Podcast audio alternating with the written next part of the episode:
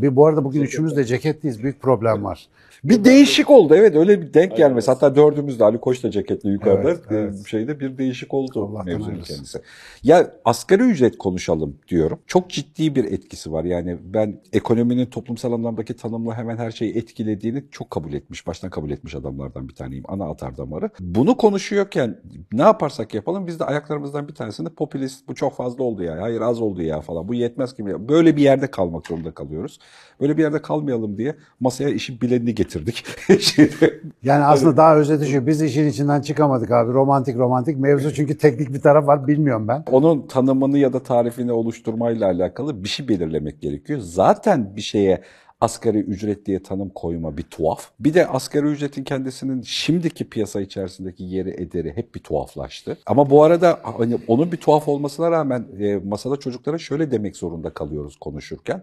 Yemek E, yersen mi demek istedin? Yok e, dışarıda hani çocuklar soruyorlar e, ben piyasada işe gireceğim kaç liraya fiyatlandırayım nasıl yapayım diye. Şöyle demek zorunda kalıyorum yani asgari ücretin 3 katıyla anlaş. Asgari ücretin 4 katıyla anlaş diye bir oran tarifi koymak zorunda kalıyorum. Yani böyle bir şey yer alabilsin diye. Çünkü belli ki asgari ücret önümüzdeki bir süre daha sık aralıklarla artacak. Hani en azından tutarlı çünkü maaşta anlaştığında o maaşta başka bir şey olacak. Hani böyle anlaş ki en azından o değişime adapte Bu olabilesin. neden oldu? Ona gireyim. Ee, Gir, özellikle gir. konumuzla alakalı değil gibi Bak, gözüküyor ama bayağı, bir bayağı bir sabrettim. Çünkü şu, son iki yıl, iki sene önce bir program yaptık yani ne oluyor ne bitiyor diye. Paranı, paranın bir ihtiyaç olduğunu söylemiştik ve dört tane insanın ihtiyacını gerçekleştiriyordu. Değiş tokuş aracı, tasarruf aracı, ölçüm aracı ve politik aracı vasfı vardı ya. Diğerlerine girmiyorum ama ölçüm aracı fonksiyonu bozuldu. Yani faiz enflasyonun sebebi midir, sonucu mudur tartışmasıyla yürütülen e, politikalar yani bu metre, şimdi masa bir metreydi.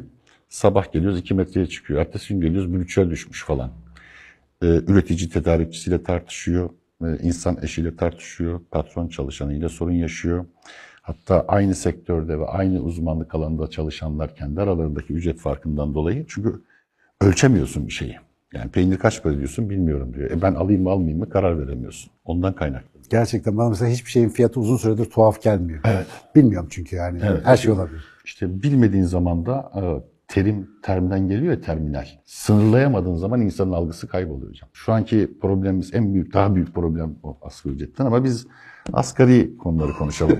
Şimdi biz, bizdeki bu asgari ücretle benim Amerika'da falan duyduğum minimum wage aynı şey değil mi? Yani bir insana hayatta kalabileceği şekilde ödememiz gereken asgari miktar olarak doğru Evet, mu anlıyorum? evet, evet. Ekonomi 101 tamam. Burayı anlamışım. Abi bu Sen zaten bilmiyorum diyorum ama çok iyi biliyorsun. hayır ben de laf bol da Ya anlayamıyorum abi anlayamıyorum. Yani mesela şimdi asgari ücret belirlenirken biz neyi dikkate alırız? Yani insanlar nasıl belirliyorlar bunu? Dünyada bizde ya bu işin bir formülü var mı kolay basit bir formül? Ya enflasyon sepetine bakarsak anlaşılıyor az çok. Ee, 468 tane yeni ürün var mesela oraya baktığınız zaman. İlk buğdaydan ve e, çocuk maması unundan mı ne ondan başlar mesela. Hani en temel ihtiyaçtan sona doğru gider. Mesela Tuvalet kitap- kağıdı var mı içinde? Var tabii. Ee, Mesela kitap 352. sırada. Baya baya aşağılarda. Anlay- yani şimdi tiyatro niye dört- anlamadığımı 400'lerde anladım. falan. Yani Tamam. Ee, yani birinci şey asgari ücret bu insan hayatta kalabilsin. Ama e, bir kedi de hayatta kalıyor. Yani aradaki fark o. Yani bu Yoksulluk sınırıyla bu farklı Yoksulluk bir şey. dört, tabii 4 kişilik bir ailenin yoksulluk sınırı şu anki resmi rakamlar 24 bin lira.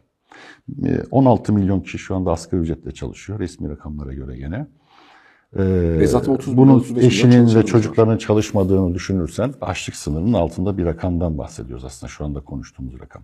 Yani yoksulluk sınırı var bir de açlık sınırı var. Asgari ücret dediğimiz şey aslında hayatta kalması için yani açlıktan ölmemesi gereken bir rakamı tespit ediyorlar bu enflasyon sepetinin içerisinde. Yani muhtemelen içerisinde tuvalet kağıdı yoktur. Tiyatro kitap falan zaten yok. Olması mümkün değil. Çünkü bugünkü kiraları konuştuğumuzda bile e, bu rakamla 16 milyon Ya ben de ebeveyn bu parayı alıyor. Abi kira olsa bu kadar olmaz ki asgari ücret. Ben Ya- mesela kiraları biliyormuş aşağı yukarı. Ya işte yani yoksulluk sınırı belli. 25 bin lira açlık sınırı belli. Hani hiçbir rakam belli. Bak ölçü sistemi güzel önce güzel koyduk hocam şeyimizi. Yani paranın sadece nakit değil. Paranın en büyük işlevi piyasadaki ekonomik üretimimizi, hepimizin ekonomik üretim, burada çalışan arkadaşların üretimde karşılığında kaç para alacak? O TL ölçü birimi metre kayboldu. Bu asgari ücrette de geçerli. Yani açlık sınırı ne bilmiyoruz. Yarın anında değişebiliyor. Bugün 10 bin lira diyorum 9'a çıkıyor. Onu bırak. 752 bin kilometre kare bir ülkede yaşıyoruz. Mardin'deki açlık sınırı da İstanbul'daki bir değil. İstanbul'un Bağcılar'ındakiyle Kalamış'taki bir değil mesela. Hani bayağı da bir uçurum var. Ya Yani 10 sene önce Kalamış'taki banka şube sayısı Konya'dan fazlaydı. Şimdi biliyorum da düşünebiliyor musun? Burası bir muhtarlık bakıyor yani gibi. Konya dediğin yerde de Selçuk diye bir ilçe var. Eskiden imparatorluktu Selçuk. Yani öyle bir karışık bir yerdeyiz ki neyi ölçeceksin? E, o zaman şunu anlayalım ama altta asgari ücret aslında en altı işaretlemek için belirlenen bir ücret. Ama bizde bunu da belirleyelim. Çalışanın hemen hemen yarısı bu ücreti alıyor. Yani böyle de bir durumda var. Yani Yarısından bir tık üstü. %65'lere geldi o rakam. Bir tık da değil. Çalışanları. Tıkır tıkır. Değil yani. 64 yani son rakam Temmuz-Ağustos rakamları %64'tü. Yani Yüzde- 10 bir dakika çalışanın- çalışanların %64'ü asgari ücretle mi çalışıyor? 16 milyon kişi. Bu arada teorik olarak asgari ücretle çalışıyor. Orada iki tane de bir sapma var. Bir Onu taşrada- gözüküyor, açıktan para verilen var, çalışmıyor, gözüküp de çalışan var. Bak yine ölçü sistemine geliyoruz. Bilerek onu oraya ölçü birimi olarak koydum. Yani mihenk taşımız o olursa dinleyenler için de bizim için de zaten problem orada. Yani bir şeyi ölçemiyorsun. Şimdi muhasebenin dünyada kutsanmasının gelişmiş ülkelerdeki en büyük sebebi diyor ki hesaplamadığını ölçemezsin. Muhasebe yapmazsan hesaplayamazsın. Hesaplayamadığını ölçemezsin. Ölçemediğini kontrol edemezsin. Kontrol edemediğini yönetemezsin. Yönetemediğin senin değildir. Aa bir anda bak. bir anda aydınlardan- Yok ki. Bunlar hiç böyle. E peki o zaman demin anlattığın şu banka şubesi sayısından doğru bir şey geldi bana da. Asgari ücret sonuçta tamam bir iyi kötü belirlenmesi gereken bir şey. Evet, evet. Azami ücret diye bir şey var mı? Azami ücret güzel bir soru. Bunu biraz dolan başta anlatayım hocam. Ee, çünkü zor bir soru. Bak herkes asgari ücreti konuşuyor, azami ücreti konuşan yok. Aslında Türkiye serbest piyasa ekonomisini belirlemiş bir model üzerinde ilerlemeye çalışıyor. Bu ne demek? Aslında asgari ücret de olmaması demek. Yani alt üst sınır koyamazsın demek. Yani piyasada fiyat kendiliğinden arz ve talep de belirlenmeli demek. Demek ki belirlenmeyince devlet olarak sen kurumlar olarak müdahale ediyorsun. Azamisine ed- ediyorsun. Sebebi şu. Biraz önce senin sayende böyle bir 15 kişilik canlı bir şey pide sofrası oluştu. Afiyetler olsun. Değil mi? Bütün dünyadaki ülkelerin ekonomisi aynı o sofra gibi. O sofraya dört tane malzeme giriyor. Orayı bir yemek kazanı gibi düşünün hocam. Dört tane malzeme koyman lazım oraya. Birincisi girişimci olmalı. Riski alan, bu sofrayı kazanı kuran, işte burada yemek pişireceğiz iradesini ortaya koyan bir garip bir çılgın bir tip olmalı. İkincisi orada bir sermaye gerekiyor her zaman olmasa da oraya bir krediyi koyan, parayı koyan kişi gerekiyor. Üçüncüsü iktisatta rant diye geç, şey diye, lent diye geçen toprak, işte gayrimenkul, ham madde de girebilir belki içine. Ee, sanayi devriminin tabirleri çünkü bunlar. Ve üçüncüsü, evet malzemelerden üçüncüsü. Dördüncüsü de oraya bir emek girmeli. İnsan emeği girmeli. Şimdi bu yemeği pişiriyorsun. Bir yıl boyunca veya aylık diyelim karıştırıyorsun.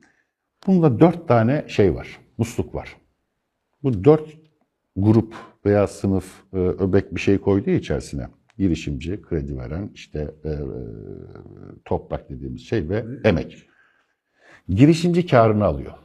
Belli bir kar alıyor. Aldığına, onun aldığına kar diyoruz. Krediyi veren faiz alıyor. Faiz gelir elde ediyor. E, toprağa gayrimenkulü koyan rant dediğimiz şeyi alıyor. İşte bizde rantiyesini falan denir. E, Kötülenir aslında ama adam işte bütün varlığından bir daire yapmış, beş daire yapmış. E tabii karşında bir şey alacak yani ona Yunus değil ki gökten adama şey misin falan tamam mı? Bugün konuştuğumuz konu dördüncü musluk. Nedir bu? Emeğin karşılığında verilen şey, ücret. Bakın maaş da değil. Ücret ecirden sonra, terledikten sonra verilir. Oradan gelir. Maaş iaşe, yaşam için.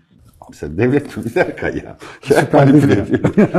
Lan maaş neden e, öyle verilir? Bak dikkat et devlet memuru ya da çok kurumsal şirketler verilir. Çalıştığın şiir yazıyor farkındayım. İşe başladığın gün. Böyle kaldım yemin ederim. Vallahi çıkacağım. İşe başladığın gün verilir. Neden? Diyor ki senin iaşeni, maaşını yani iaşe karşılığı veriyorum ki kimseye muhtaç olma. Garip garip işlere girme. Adam gibi işine gücüne bak diye maaş verilir. Ecirde ise der ki sen bir ay sonra paranı alacaksın. Yevmiyesini akşam alacaksın ama o süreçte yaşadığın kirayı da şuydu bana yansıtma. Alnın terlemeden vermem. İşte bizdeki alnın teri kurmadan ver ifadesi de ecirden veya aslında oradan gelir. Neyse. Şu anda konuştuğumuz şu. Bir kazanda bir ülkenin ya da dünyanın herhangi bir ülkede ekonomide malzemeleri koydun, yemeği pişirdin. Biz diyoruz ki bu emek koyanlara verilen ücret ya da iaşenin maaşın en altı ne kadar olmalı? Konuştuğumuz şey bu. Mesela girişimcinin karını pek konuşmayız. Girişimci çünkü zaten olayın riskini alan, herkesi alıp koyan kişi olur. Yeterince karlı değilse girişmiyor zaten. Evet, çok müdahale edemezsin ona. İkincisi kim var? Faiz. Genelde bu kurumlar kimler? Bankalar. Devlet olmadan müdahale edilmez. Ama azami sınır konur. Mesela karda da konur. Vergi kanunlarıyla bunları söyleyecektim. Der ki sen şu kadardan fazla sermayenden para çekerim. Çekersen şu kadar vergilendiririm der. Cezası var yani. Cezası demeyeyim de Vergi. para e, şey e, daha, fa- daha fazla vergi alır senden. Veya der ki karını çekme şirkete koy senden daha az vergi alayım der. Tersinden ce- ceza, mükafat gibi bir şey yapar. Teşvik eder diyelim. Kredi verenden faiz e, alıyor ya kredi veren faizini istiyor. E, faize de karışamıyorsun gibi görüşüyor ama dikkat edin özellikle kriz dönemlerinde yine devlet dediğimiz mekanizma görünmeyen o el devreye girer ve der ki mesela tüketicilere verdiğin, şahıslara verdiğin kredileri faiz oranı yükseldiği zaman artıramazsın.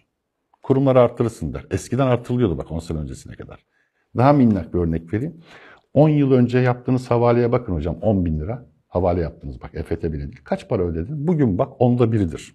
Azamisine karışmıştır, asgarisine karışmıştır. Çünkü bir at limit falan bir veya kredi kartı faizleri falan. Mesela şu anda birileri gider kredi çekmeye çalışır. 100 bin lira. Kredi kartında o rakam varsa normal e, ödeyeceği kredi faizinin yarısıyla kart taksitli şeyden alabilir mesela. Pek kimse bilmez. gibi bir Tabii, şey tabii. o. Ranta karışamazsın çünkü kirayı yapmışsındır. Adam şey kiralamışsındır. Senden kirasını ister. Bak yine azamisine asgarisine devlet karışıyor. Ne diyor? Diyor ki kardeşim 5 yıllık 5 yılı doldurmadan kiranı %25'ten fazla artıramazsın diyor. Mesela gene asgariye veya şeye karışıyor aslında. Biz bunları bu dört tanıma ekonominin içindeki dört girdiği ve dört çıktığı anlamadan ya bir tek ücrete karışıyormuş gibi oluyor aslında. Serbest senin- piyasa dedik ama serbest sözünün tam anlamıyla serbest. Serbest de başı bağlı demek şeyce. Evet, evet, Farsça. Bak Dursun Ali bulaştı bana da. Serbaş best bağlı. Yani hakikaten bağlı Burada bir anladığımız kadarıyla da bayağı bir serbest bir piyasa. Bizde vardır serbest muhasebeci mali müşavir. Ne yapın abi serbest takılıyoruz falan gibi algılanabilir e, bilmeyen için. Şimdi buradaki en büyük fark şu. Mesela faiz alacaksınız ya. Maliyetinizden e, size olan maliyetinden fazla faiz istediğin anda e, o sofrada kavga çıkıyor. Girişimcisin ya aldığın riskten fazla istediğin anda kavga çıkıyor. Çünkü yemek belli. Yani Türkiye mesela 750 milyar dolarlık yemek üretebiliyor yıllık. E, Dört tane de sınıf var ve en kalabalık sınıf emek sınıfı, ücret alan kesim. Ancak en az söz hakkı olan o. Mesela 16 milyon asgari ücretli var. Buna bağlı diyelim 10 milyon daha ücretli var. Mesela hiçbir dahilleri var mı? Asgari ücret kaç para olacak diye. Şimdi sayıdan bağımsız olarak Dahiller olmaya çalışıyor ama yani hani o etkin sonuç yok. Ya işte Türk İş'in söylediği rakam 9 bin lira yapalım dediler. Hani hükümet onun dediğini kabul etse 500 lira daha olacaktı. Allah razı olsun sanki şey herif 15 bin lira olsun demiş gibi mesela. Abi Gross da yani büyük şeyde resimde o dört alan yaklaşık denk paylaşıma giriyor mu yani? Çok güzel. Yani Ee, sayı, sayısı, iki, başına sene önce şu yaşadığımız e, fırtınadan önce emeğin bu sofradaki üre- emek sınıfı, emekçi sınıf bu sofrada e, o kazanda üretilen toplam katma değerin yemeğin üçte birini alıyordu. Şu anda dörtte birini alıyor. Yani yüzde otuz üçlerden rakam yüzde yirmi beşlere geriledi. Yani gittikçe aldığı pay artıyor. Peki burada buna Bunu bir zaten norm, norm var mı Dursun Ali? E, normu piyasa kendisi belirliyor. Şöyle. Ya her piyasada birbirinden farklı bir dengesi mi var bunun? Yok yok her yerde yani iktisat bir bilim. Mesela Amerika'da tabii döviz problemi olmadığı için e, bizdeki e, maliye politikaları ile oradaki maliye politikaları farklı olabiliyor. Ama sonuçta bir bilim. Yani bugün olmasa yarın seni tetikliyor. İşte faizi düşürdüm diyorsun, düşürüyorsun, düşürüyorsun, düşürdün diyelim falan. E, bütün ölçü sistemi bozuluyor. Yani amaç sadece faiz değil insanların eleştirdiği nokta. Ekmeğin fiyatı belli değil mesela. Çünkü ne yapıyorsun? 5 lira alıyorsun ama devlet sen ben bilmeden arkadan şeyciye un fabrikasına teşvik veriyor çuval bazında. Hani sen 5 lira zannediyorsun. Senden topladığı parayla orayı destekliyor. Şimdi topladığı para şu. Tekrar gelelim kazana. Bakın bu metafor çok önemli bence. Dört kesim alıyor ya, musluk görünen dört kişi de var. Bir de görünmeyen çok büyük bir el var orada. Kim o? Biraz önce müdahale eden el var ya her şeye karışan el, devlet dediğin. İnsanın kendi eliyle yarattığı o kutsal ruh diyor ki şu anda ortalama söylüyorum. Kazandığınız bu yemekte diyor pişen pişen yemeğin diyor yüzde yirmi ile yüzde ellisi benim diyor. Mesela o yıl diyorsun ki abi hiçbir şey pişiremedik tamam diyor zarar ettik diyorsun sen para ver ben vermem diyor. E, yemek var o zaman en az dörtte birini alırım diyor. Ne yapacağım para diyorsun ben kafama göre dağıtacağım diyor. Şimdi çocuklarımızda bile vardır. Kendisi para kazandığı zamanki para harcama kültürüyle senden aldığı haçlıkla para harcama kültürü arasında bir fark var değil mi? Öf kavgada söylenmez bu Şimdi cümle yemin belediyeye vermişsin bütçeyi, hükümetlere, bütün dünyada böyle. İnsan dünyanın en savruk şeyi. Siz hiç hayatınızda şöyle kedi gördünüz mü? Ya bu sokaktan değil de şu sokaktan gideyim manzarası güzel. Ama insan bunu yapar. Benzin harcayacağını umursamaz, balataları umursamaz. Trafik, köprünün üstünden bir geçeyim, bir hava alayım. Şöyle bir havalan kedi gördün mü sen? Adam yani en minimum şeyi enerjiyi harcar gider. Ama insan öyle değil. Sen kendin bunu kendi paranla yapıyorsun. Düşün ki bir de bilmem ne işte sanayi bakanısın falan. E ne kadar seni zorlayabilir? İnsansın çünkü. Parayı sen kazanmadın ki. Terlemedin ki. Mustafa YouTube kanalını rütük kapatıyor mu? Var mı öyle bir şey? Başka şeyleri kapatıyorlar hocam. Bu kanala gerek kalmıyor. Ama yani tam var ya yemin ediyorum. Ama Abi bitmedi 50 ki. yaşında şu anda yani Bitmedi ki. devlet israfını anladım yani. Tabii tabii tabii. Anladım Bu, hani ya. bu Amerika için de geçerli. O yüzden diyor iki dönemden fazla görev yapamazsın. O yüzden Amerika Etik Bakanlığı, Müsteşarlığı diyor ki yıllık 10 dolar bir kerede toplamda 50 dolardan fazla hediye alamazsın diyor. Ama Şimdi burada şu arada, veriyorum. bu arada altını çizmek istiyorum. Etik müsteşarlığı var ha. Yani, Biliyorum. Ee, ama burada şöyle de bir şey var. Şimdi o %25, %50'sini neyse alıyor ya. Aslında bu mesela tırnak içinde hayırlı kullanılabilse o musluklardaki eşitsiz bölüşümle, sübvanse etme, orayı destekleme, dengeyi koruma. Mesela orada dörtte birini alsa da sayıca dörtte birinden çok daha fazlası olan insanlara bir destekleme yapma gibi amaçlar aslında düzeltici fonksiyon görebilir. Elbette, elbette. Ama Zaten galiba bu ihtiyaç o- işiye konmuş ama hani bıçak bir ihtiyaç. Ekmeği keseceksin ama parmağına gelince e, zarar veriyor. Burada araya küçük bir şeyle beraber gireyim. Burada devlet hükümet ayrımıyla alakalı bir sorun oluşuyor. Devamlılıkları ve stratejisi düzgün belirlenmiş bir devletsel yapıda bir düzen dahilinde bu biraz daha dengeli kullanılıyor. Ama bizde sorun onun devletsel bir yapıdan çok hızlı e, siyasal bir yapıya, hükümet diye tarif ettiğimiz bir yapıya geçiyor olması. O zaman da Türkiye'de farkında olmadan kendi varlığının devamı için yine soyut bir organizma olarak kendi de varlığının devamı için ülkenin bir kısmıyla paylaştığı bir Bizimkilerle. bizimkilerle paylaştığı bir yapıya dönüyor. Bizimkilerin adının sağ ya da sol olmasının bir önemi yok. Bu sadece bir de e, devlet ya da hükümet yetkilileri, belediyeler için, kamu çalışanlar için diyelim, üst düzey kamu çalışanlar için geçerli değil. Bu bahsettiğimiz alttakileri üretim, hizmet üretiminin içinde biz de burada bir şey üretmiyor gibi gözüküyor. Hizmet üretiyoruz. Yani burada çalışanlar bu emeğinden hak ettiği payı alıyorlar. Yani Ali o zammı verecek mi bilmiyorum ama eğer verirse hak ettiği payı alacak yani tamam mı? Ee, bizim dediğimiz yani bu iktisatçıların yani benim laflarım değil bunlar sonuçta dünyada iktisatçıların konuştuğu şeyler üst düzey politikacılar bu kazandan hak etmediği parayı alır diyor. Dediği için Avustralya Başbakanı kazara aldığı bir çikolatayı devlet kartıyla kazara kendi kredi kartıyla değil de devletin kredi kartıyla ödediği için ya istifa ediyor ya hapse giriyor veya saat aldığı için veya hediye. Bir tane çikolata ya. İki, daha büyük bir kesim var kazandan para almaya çalışan, ek- yemek yemeye çalışan ama üretime hiç katkı sunmadan. Mesela bütün devletler için geç. Öyle diyelim de paçayı kurtaralım bari. Ordu mesela. Asker sınıfı. Savaş olmadığı sürece o kazan. O yüzden minimum işte hep bizde askeri sayısını azaltmaya çalışıyoruz mesela. Kaç 750 binler 300 binlere falan geldi herhalde yanlış hatırlamıyorsam. Hani askeri harcama başka bir şey. Askeri sanayi üretiyor. oraya bir katkı sunuyor kazanın içerisine. Ama işte şuraya bekçi koyuyor. Her tarafta bekçi var. Mesela bazı belediyelere gir 8 tane kapıda güvenlik var. Sanki Merkez Bankası. Neyi bekliyorsunuz kardeşim? 8 kişi birden tamam mı? İşte o mesela üretimin içinde olmadan para alan. Mesela din görevlileri. Bütün dünyada din görevlileri kazanda üretimi olmadan üretenleri istisna. Adam gidiyor ekstra bir şey üretiyor ve koyuyordur. Kazan Şeyi düşünsen alıyordur. ama işte insanları Avrupa teskin etmeler falan, performansı Yok, arttırma ekonomik açıdan bunların hepsinin mesela asker olmadan olur mu? Şimdi şunu diyemeyiz. Yani bu söylediğim tersinden anlaşılmamalı. Aa, asker üretime girmiyor. Bütün askerleri kaldıralım. Hayır yani bu güvenlik ayrı. Biz ekonomikten pay alıyor. Ona göre katma değerli üretip ona göre güzel dağıtman gerekiyor. Yani hassas olman gerekiyor demek istiyorum. Çünkü ürettiğinden fazlasını alamazsın. Kazanamayacaksın. Şimdi biz kazanıyoruz bazen. Problem bu. İşte diyorsun ya hazmedemiyoruz bilmem ne. Kazanı nasıl hazmedeceksin? Mesela bizde 140 bin din görevlisi var. Avrupa bunu şöyle çözmüş. Peygamberlerin hayatına bakmış. 124 bin peygamberin 3 demiş ortak noktası var. Bir tanesi şu. Hiçbir peygamber yatarak yememiş. Hep kendi el emeğinin, alın terinin parasını kazanmış. Benim meslektaşım mesela Hazreti Yusuf muhasebeciymiş. Hani biz maliyeci, toprak basıncı ofis falan. Adam muhasebeci işte net yani bu. İşte bizim peygamberimiz mesela tüccar. İşte Hazreti İsa doktor falan. Hepsi veya avcı. Yani gerçekten çalışıyor, para kazanıyor. Mesela şunu demiyor. Bizdeki e, hoca tayfası vardır ya. Ben işte sizin dünyanızı, ahiretinizi kurtarmak için geldim. O yüzden işte yardım edin kursa ki biz de geçinelim falan. Ya bunu peygamber dememiş mesela. Ben dünyayı kurtarmaya geldim. Hani hepinize tebliğ yapmam lazım. E tebliğle uğraşırken para kazanamam dememiş. O kazanın içine katkı sunmuş, kazandan hakkını almış, artanı kendi ihtiyacının fazlasını yine en fazla en büyük emirlerden biri olan infak olarak geri koymuş. Enteresan. İnfak. En büyük emir. Tabii. İnfakın anlamını şu anda Türkiye'de çok az insan biliyordur muhtemelen. En büyük Evet. emir olmasına rağmen. Normal Vermek- e, vermek demek. normal eme- emirlerin iki katı fazla geçen bir farz. İhtiyacından fazlasını ver. İşte lanetliyor Allah işte parayı biriktirin, istifleyeni. O yüzden paranızı istiflemeyin, çalışanlarınıza dağıtın. Aliye falan. İnanç dünyası. Seni de küçük burcu olarak aynı zamanda söylüyoruz hocam. Böyle, tamam mı? Ben, ben buradan yırtıyorum hacım. Birikmişim yok çok şükür.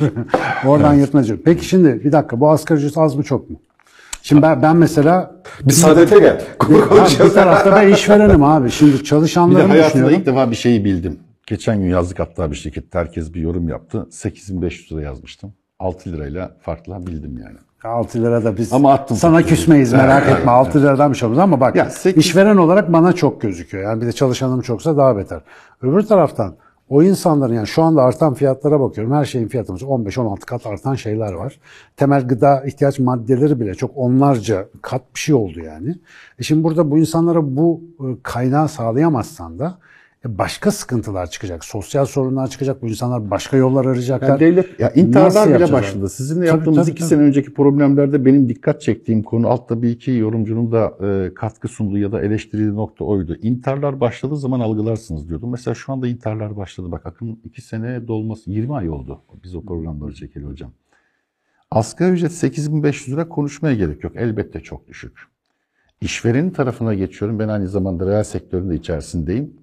Emek yoğun sektörlerde çok büyük bir maliyet. 8500 lira bizde e, işçiye net verdiğin, işçinin göremediği bir de işverene maliyetler var. Gelir vergisi var, sigortası var, yemesi var, yol parası var. Aldığı kıdem tazminatı, kıdemin riski var. %16'ya tekabül ediyor mesela. Şu anki de düz rakam 11.750. Yemek bilmem ne koyduğu zaman 15.000 liraya geliyor bu aşağı yukarı. Vasıfsız bir adam 18 yaşında bir çocuğu kapıya bekçi koyayım desen ya da emekli olmuş birisine 10-15 bin lira sana 15 bin lira sana maliyeti var.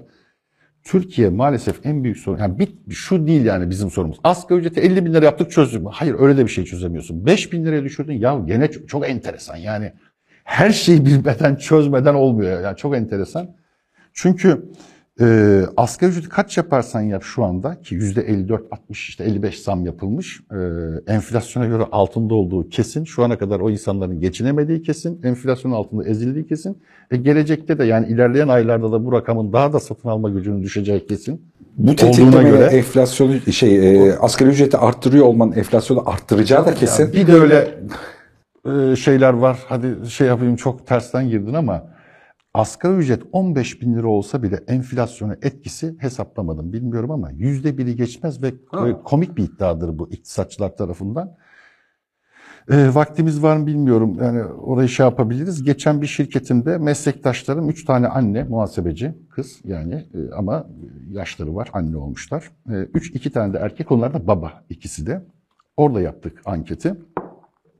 Ve üç kız özellikle işte asgari ücret dedim ki çok az belirlemişsiniz ve bunlar maaşla ücretle çalışıyorlar. Maaşla bile değil, ücretle çalışıyor. Yani ücret kültürü olan, terlemeni bekleyen bir kültürde çalışıyor. Bu çok önemli abi. Dedim ki bunu düşük belirlemişsiniz. Ee, dedi ki üçü birden aynı anda konuşuyorlar ama bir de.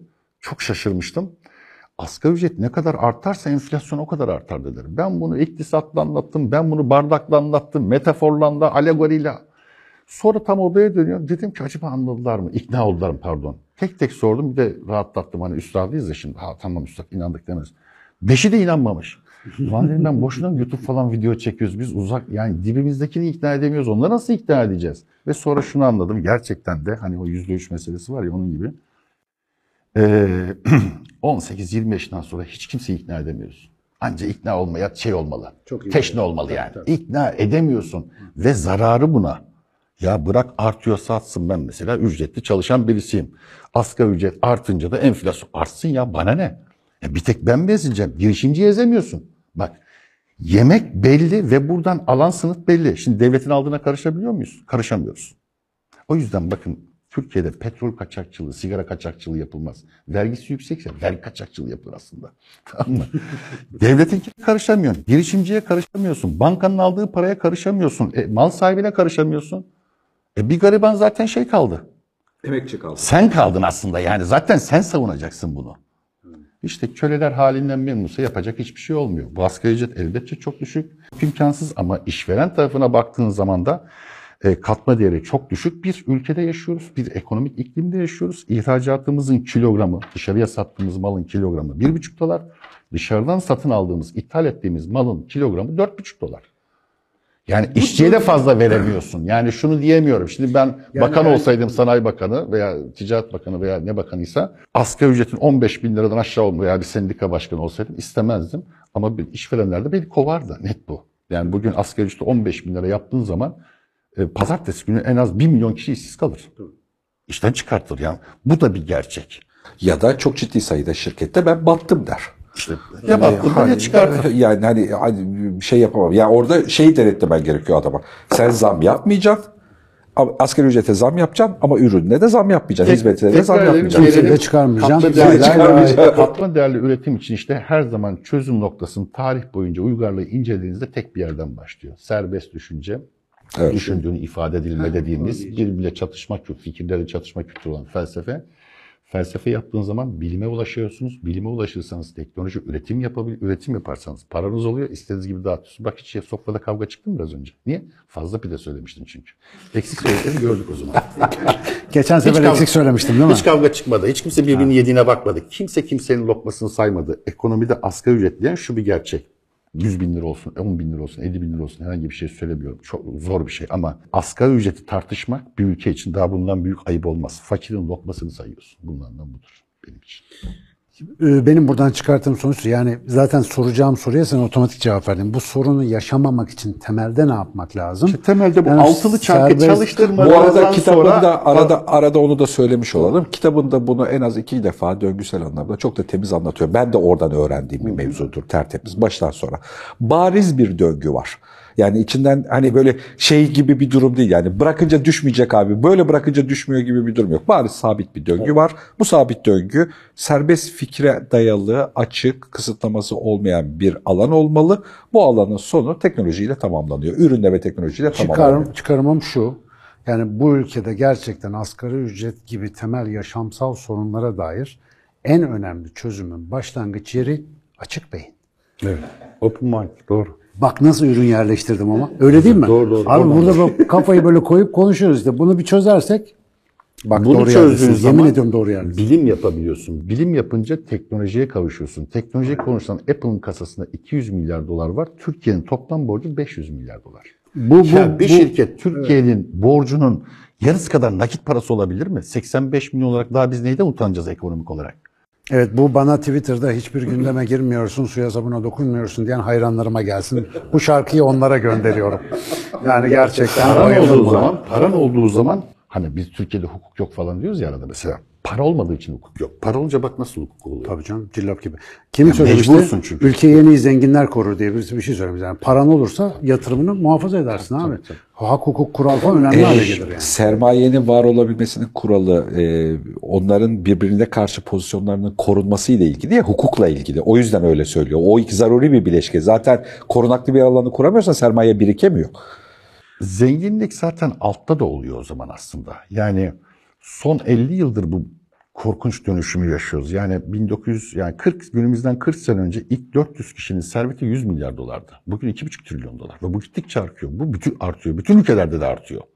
Yani para parayı çeker e, tabiri daha çok yeni. Önceden bilgi parayı çekiyordu. Bugün analiz parayı çekiyor. Ama bilgi olmadan analize geçemiyorsun çünkü bilgi analizin yakıtı. Yani bilgi dediğine kömür diyorsun. Kömür yaktığın zaman ateş, ısı, enerji elde edebiliyorsun. Bu arada biz bunu konuşuyorken soyut bir şey gibi algılanabilir. Altını çizerek söylüyorum. Yani gerçekten ekonomik anlamdaki sürecin ana belirleyici iki faktörü bu. Bilgiye ve analize sahipsen paranın akışına ya da ekonomiye, sermayeye Kitabı sahip işte oluyorsun. 352. sıraya koyuyorsun ihtiyaç listesinde. Resmi listeden bahsediyorum. Bebe maması birinci sırada. Yani 11 bin yıl önce tahılı evcilleştirmişsin. Hala birinci sırada. Hala çözememişsin bunu. Ya silinememiş oradan mesela. Sinema, tiyatro, kültür, bilim, derin düşünce olmadan insanın yaptığı şeye yaşamak denmeyeceğini düşünceyle ancak Ne oluyor? İhracat yok ya. yapacaksın ya. Mesela kazanda yemek bitti ya veya malzeme bitti.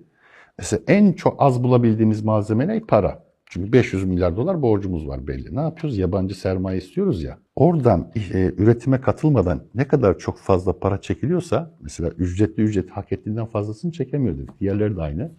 O diğer mekanizmalar çekiyor dedik ya biraz önce. Adını tekrar anıp, can sıkmayalım daha fazla.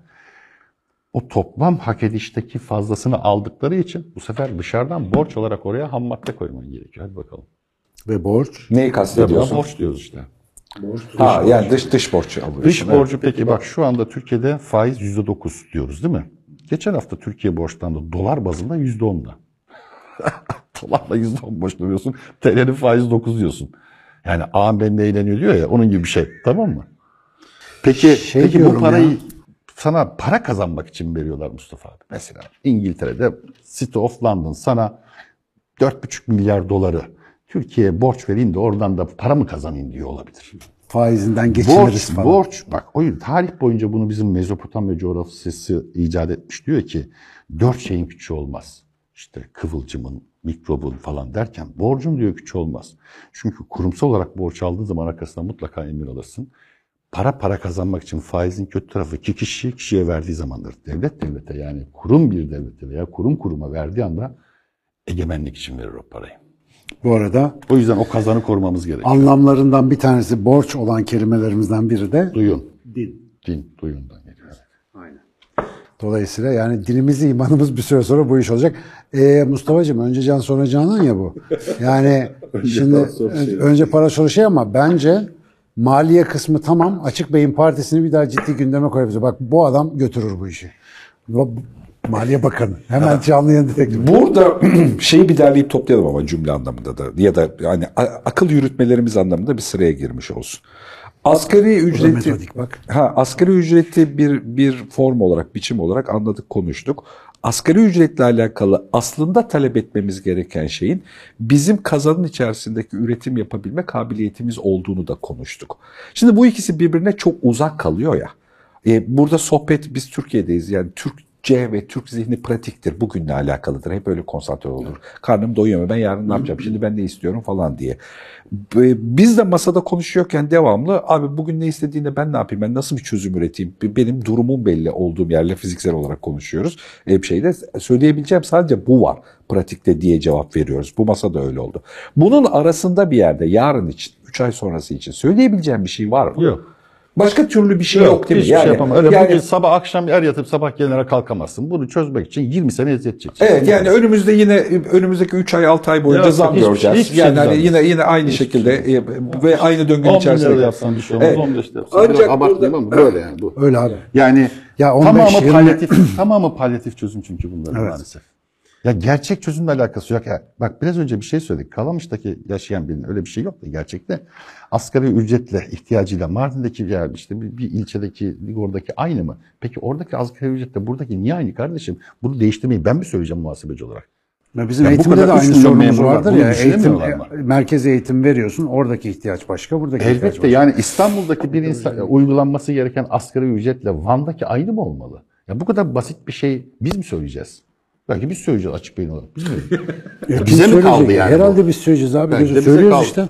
O yüzden diyorum sana yapalım partiyi şey yapalım. Bir program koyalım. Ha, sen karıştıralım. siyasi parti mi diyordun böyle? Parti Tabii, derken... Parti görüyoruz siyasi Sen parti. Gölbaşı Partisi. Kimse Kimse beni ciddiye verdi ya bilmiyorum benim aklım Abi tamam pide yedik olur işte. Onun üstüne parti kurulur. O biraz önceki şey toplantısıydı. Cumhurbaşkanlığı adaylığı koyalım mı koymayalım mı diye üzerine konuşuyoruz ya. Ha, ha Cumhurbaşkanı adayı. Üçümüz birden koyabiliyor muyuz? Psikopos şey. Ya sen koy değişik biz organize ederiz ya.